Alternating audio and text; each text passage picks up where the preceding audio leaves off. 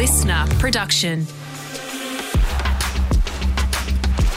This is the Footy Talk Podcast. Continue to follow along as we speak to stars who have been traded, got it across the line, their experiences and thoughts and feelings in and around what is a crazy space this time of year. Joining me today is a man who had two goes at trying to get to the Adelaide Crows, Mr. Bryce Gibbs. Gibbo, welcome, buddy.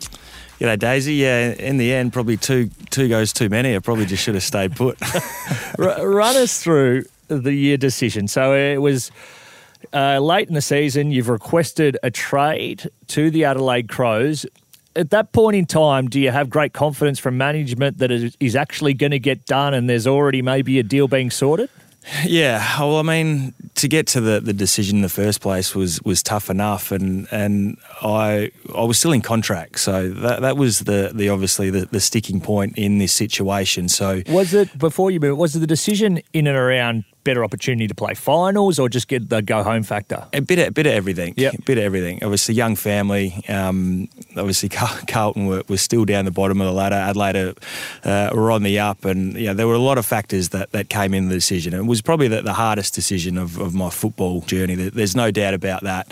But once I'd made leading into making the decision, I basically said this needs to happen because I'm in contract, and Carlton can virtually dig their heels in and say, no, you are a required player. And that was obviously a factor that could have happened. So before announcing that I was keen to get back to Adelaide, I was pretty much assured that it would get done, and they had enough trade pieces that they could make it happen. So once I felt comfortable that that was going to happen, that was obviously when I announced that I was keen to get back to the Crows, and as it played out, it didn't happen.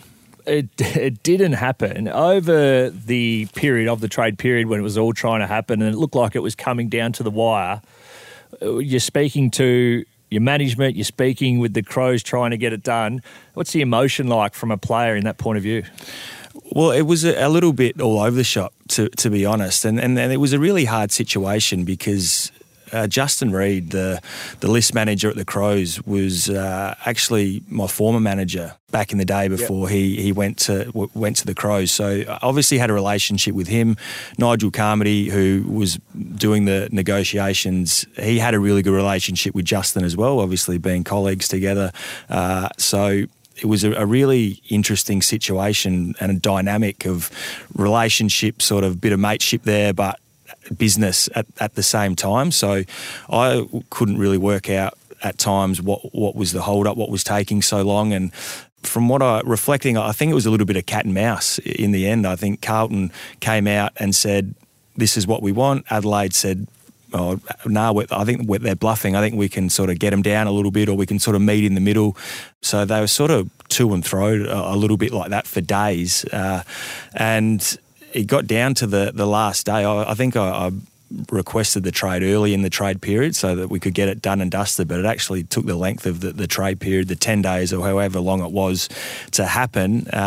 As the story goes, it got down to the last minute, and I was actually sitting next to you when it all unfolded. We're up in the air on a flight from Melbourne to New Zealand. So landing in New Zealand to get the news was a little bit shocking after I was basically told, don't worry about it, jump on your flight. By the time you land, the deal will be done and you'll be an Adelaide Crow. I do remember that point in time, specifically just for, I guess, the frustration and... I try and find the word, almost not regret, because you'd tried to request a trade, but when it all falls over, you could see the anxiousness within yourself of almost processing the fact that, shit, I've got to now go back to a club that I've asked to leave, and trying to process that. I think we wandered into the Air New Zealand bar and I calmed you down with a few double scotches, but you could see that it certainly rattled you.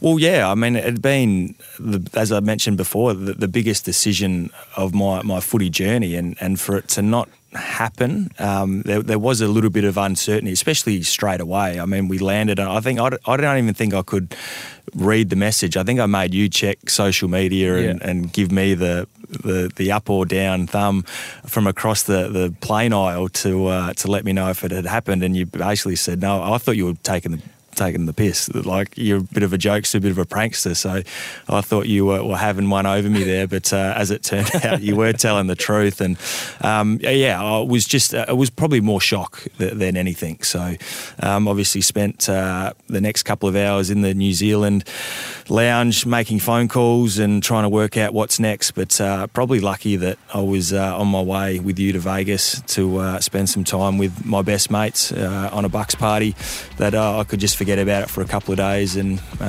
just let it all sort of sink in. You were so rattled that you did leave all your party kits, your best jackets in the Air New Zealand lounge. I did. Can confirm.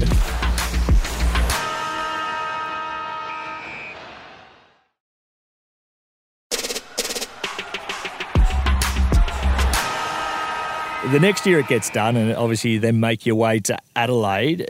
Do you regret the first attempt to do it at all? Well, looking back, I mean, I played the cards that I had in front of me, so it's hard to look back and say I have regrets about it. I don't. Adelaide basically told me it's not ideal.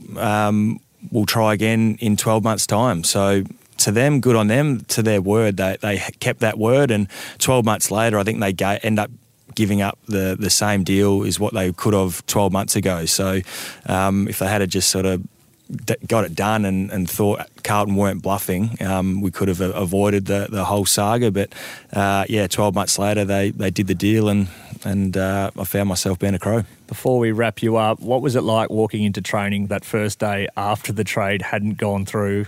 Had you spoken to coaches? Had you had discussions with the people, the powers to be up above?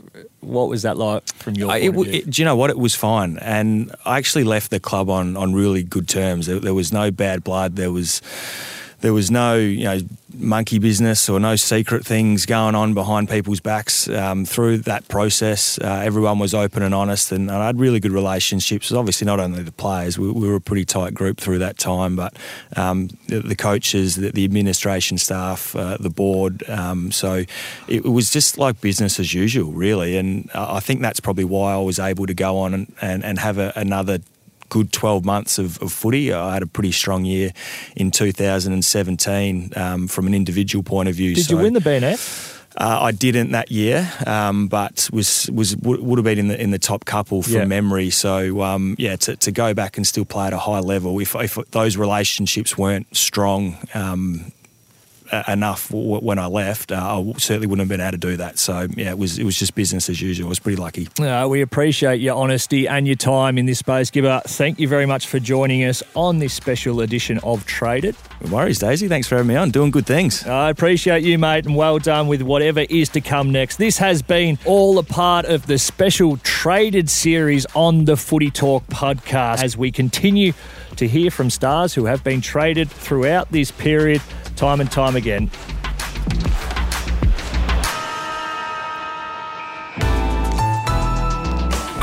Listener.